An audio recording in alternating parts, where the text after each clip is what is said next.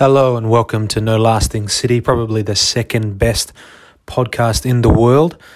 I'm Matthew Johnston and flying solo today here on No Lasting City. This podcast is a ministry of Riverbend Bible Church here in Hastings, New Zealand, and our goal with this podcast is to distract you from the mundane and to ravish your minds with the person and work of Jesus Christ. I want to come with another espresso shot, episode three, and you'll be mindful of espresso shots, not espresso shots, but a play on words really where we want to express something in a compact form, uh, but also with the shot of a short black, if you will, caffeinated uh, and all that goodness. Today, I'd like to just take a moment to read as part of this episode um The Man of Selfless Dedication, uh, Moses, by Charles Swindoll. Charles Swindoll obviously uh, had a very long uh, ministry. He was the senior pastor of Stonebriar Community Church. He was the chancellor of Dallas Theological Seminary and involved uh, in radio programs, and many people know Charles Swindoll. I want to read an excerpt from this book, A Man of Selfless Dedication, Moses, by Charles Swindoll. I want to begin reading uh, on page seven. Quote, "The first chapter of Exodus reveals a strong reason why times became so hard for the Hebrews. Not only were they tenders of sheep in a land that hated shepherds, but Scripture also tells us, in Exodus chapter one, verse eight, now a new king arose over Egypt who did not know Joseph. The day came," Swindoll writes, "after the deaths of Joseph and the Pharaoh, who had promoted him, that a new Pharaoh stepped onto the throne. He too ruled, then passed the crown to the next Pharaoh. Finally, after several, several centuries, the name Joseph became virtually unknown. No one remembered the famine. No one recalled the golden oceans of stored grain. No one recollected how a wise young Jewish prime minister had stepped out of obscurity to save the day. That was ancient history, irrelevant. And the bilateral policy established between Joseph and some long-gone pharaoh, that was completely forgotten. This new pharaoh despised the growing Hebrew population. How had they even come to be there? No one knew for sure. The reports had been filed away in some forgotten basement archive. But one thing about the multiplying Hebrews could not be ignored. They seemed to pose a threat. And a threatened Pharaoh was not a pleasant Pharaoh to have around. He said to his people, 'Behold, the people of the sons of Israel are more mightier than we. Come, let us deal wisely with them, or else they will multiply, and in the event of war they will also join themselves to those who hate us and fight against us and depart from the land.' And so a whole new way of life came to pass for the Hebrews. Notice the change. It's a sad scene. So they appointed taskmasters over them to afflict them with hard labor, and they built for Pharaoh's storage cities, Pithom and Ramses," in verse eleven. Swindoll says, "As I read those ominous words, I can't help but recall the dark days prior to World War Two, when the fortunes of Jewish people in another land, Germany, changed so drastically under a hateful new ruler named Adolf Hitler. Not only were Jews murdered and huddled into death camps, they were also forced into cruel corporate slavery by the Reich's largest companies. Housed in inhuman conditions, many of these modern-era slaves were simply worked to death. What happened in Egypt seems a strange foreshadowing of that tragic era.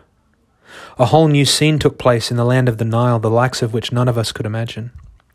All too suddenly, for the bewildered Israelites, a devastating new policy came into effect, and life would never be the same. Exit equaled ease, abundance, and prosperity. Enter equaled taskmasters and the whip. Archaeologists have greatly helped us to understand this portion of Scripture. They have unearthed obelisks and monuments and columns etched with all manner of figures and hieroglyphics. One interesting discovery featured a mural depicting a large group of laborers working under two superior officers armed with heavy lashes. Their task? Making bricks. The two holding the whips were portrayed as crying out, "Work without fainting." Think of that. As long as Joseph lived, the Israelites knew peace and joy and relaxation in the sunny fields of Goshen. But then the wind shifted. Clouds began to darken the horizon, and a chill crept into the air. Their Egyptian neighbors began to look at them differently, at first with suspicion and distaste, and then with outright hatred. Before anyone could figure out what had gone wrong and what they might do, the taskmasters appeared on the scene like an angry troop of jack-booted S S officers. Gone were the idyllic days of shepherding. Henceforth they were to make bricks under the snarl of slave drivers and the crack of the lash. And so it might have remained until the Hebrews were ground into the Egyptian dust. Scripture says, "The Israelites groaned in their slavery and cried out, and their cry for help went up to God," Exodus three twenty-three. God heard that cry. He had not been sleeping. His attention had not been drifted. He well remembered his promise to the sons and daughters of Jacob. Way back centuries before, Exodus chapter one, God spoke to Abram, the father of the Hebrews, and unveiled a prophecy regarding that man's descendants. Genesis fifteen, thirteen to fourteen, God said to Abram, "Know for certain that your descendants will be strangers in a land that is not theirs, where they will be enslaved and oppressed four hundred years. But I will also judge the nation whom they serve, and afterward they will come out with many possessions. My son," God told Abram, "your progeny will grow in number, and they will enter a land where they were not born. They will be strangers in that foreign land, and they will be abused and enslaved, but they won't stay there forever. After several hundred years under the yoke of that brutal people, they will be delivered. They will leave that land. A deliverer would come, a man hand-picked by himself, a leader uniquely prepared to deal with both Israelites and the Pharaoh himself. His name would be Moses." Return with me to the first chapter of Exodus for a moment. Let's look at life under the pharaohs and the taskmasters. With whips at their backs, the Israelites built two new cities for the Egyptians. You would think of all that hard labor and bitter persecution might put a crimp in the Israelite baby boom.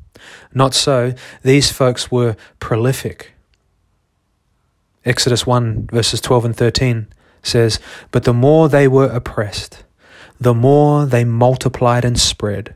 So the Egyptians came to dread the Israelites and worked them ruthlessly." The Egyptians looked upon the growing numbers of Israelites, a mighty people, Pharaoh called them, with dread. The Hebrew word translated dread is kutz. It means to have an abhorrence for and horror or sickening feeling. When the officers of Egypt noted the swelling population of Hebrews from month to month and year to year, they felt sick in the pit of their stomachs. Had there been coffee shops in those days, John and Jane Egyptian might have sat at those little round tables and said over their lattes, "Man, this thing is getting out of hand. Our plan isn't working. We've got to stop that growth. If we don't put the hammer on those foreigners now, they'll be running the country in a few years." And so the brutality increased. So many times when you read about brutality in Scripture, you find strong emotion behind it. Roll back the rock of brutality and fear crawls out from underneath. The Egyptians' insecurity and abhorrence for their Jewish neighbors eventually led to savagery. I find that interesting. It strikes me that if you are prone to violent anger and brutality, it might be wise for you to back off and ask yourself what you're afraid of. Throughout my years of ministry, I've sadly noted how brutal people are, often driven by fear. Fear of loss, fear of humiliation, fear of exposure, fear of weakness, fear of losing control. The Egyptians wallowed in that kind of fear. Fear of losing their land drove them to ever more vicious acts of injustice. Once you've decided to starve or beat or mistreat a person, it becomes easy to persecute a whole population. Note what happened next. The Egyptians compelled the sons of Israel to labor vigorously, and they made their lives bitter with hard labor in mortar and bricks and at all kinds of labor in the field, all their labors which they vigorously imposed on them. Verses twelve and thirteen. When this work-em-to-death tactic didn't accomplish Pharaoh's objectives, however, he unleashed yet another, darker plan. Again, I am reminded of the Nazis' tactics in our own twentieth century. First came the denunciations of the Jews in the popular press, second the denial of privileges, next the wanton destruction of Jewish shops and property, then the indignity and humiliation of making Jews wear special badges, marking them as enemies, at last the crowded boxcars, the concentration camps, and the ovens. When Pharaoh saw that the harsh conditions of slavery didn't achieve his ends, he turned up the persecution dial yet one more terrible notch. Infanticide, murder. Verse fifteen, then the king of Egypt spoke to the Hebrew midwives, one of whom was named Shiphrah and the other Puah. These two women apparently oversaw all the Jewish midwives. And here's what Pharaoh said in verse sixteen to the midwives. When you are helping the Hebrew women to give birth and see them upon the birth stool, if it is a son, then you shall put him to death. But if it is a daughter, then she shall live.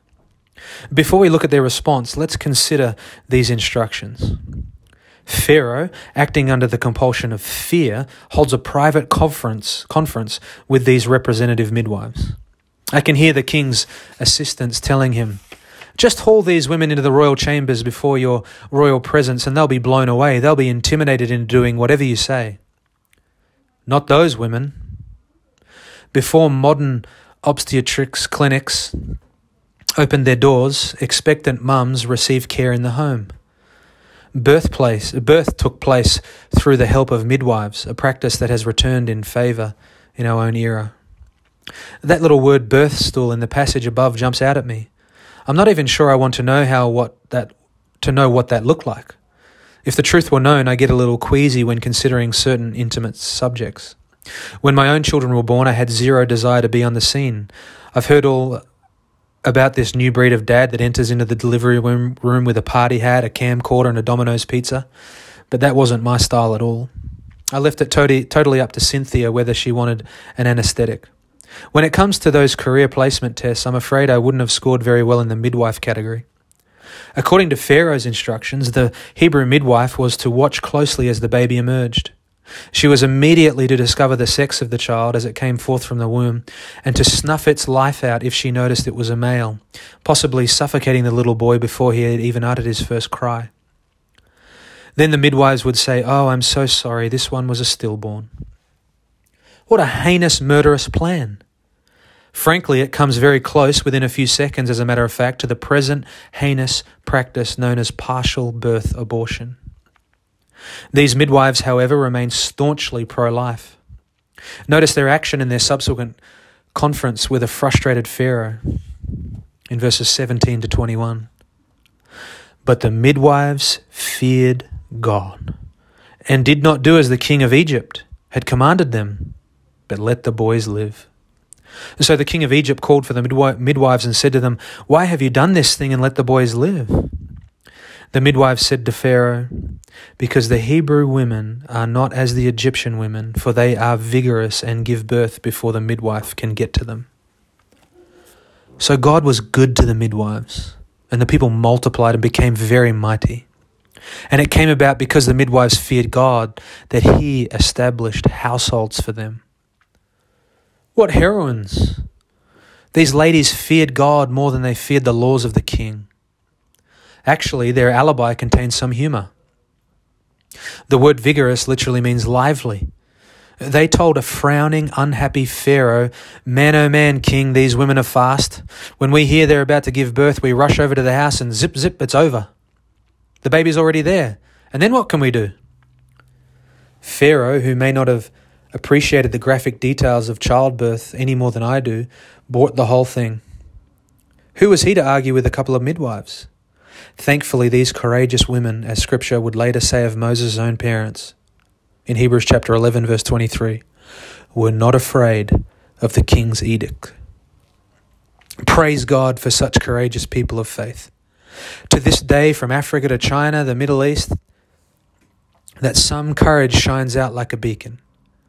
All over, as you read these words, God's people are being hounded and persecuted for their allegiance to Jesus Christ.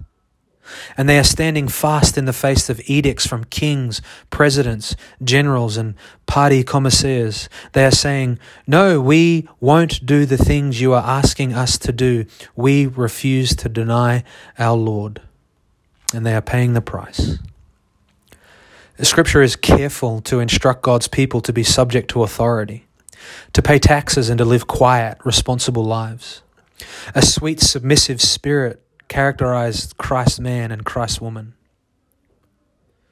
Ephesians chapter five, verse twenty-two, wives, submit to your husbands as to the Lord. Ephesians chapter six, verse one, children, obey your parents in the Lord, for this is right. Romans chapter thirteen, verse one, everyone must submit himself to the governing authorities. Titus chapter two, verse nine, urge bond slaves to be subject to their own masters in everything. Ephesians chapter five, verse twenty-one, submit to one another out of reverence for Christ.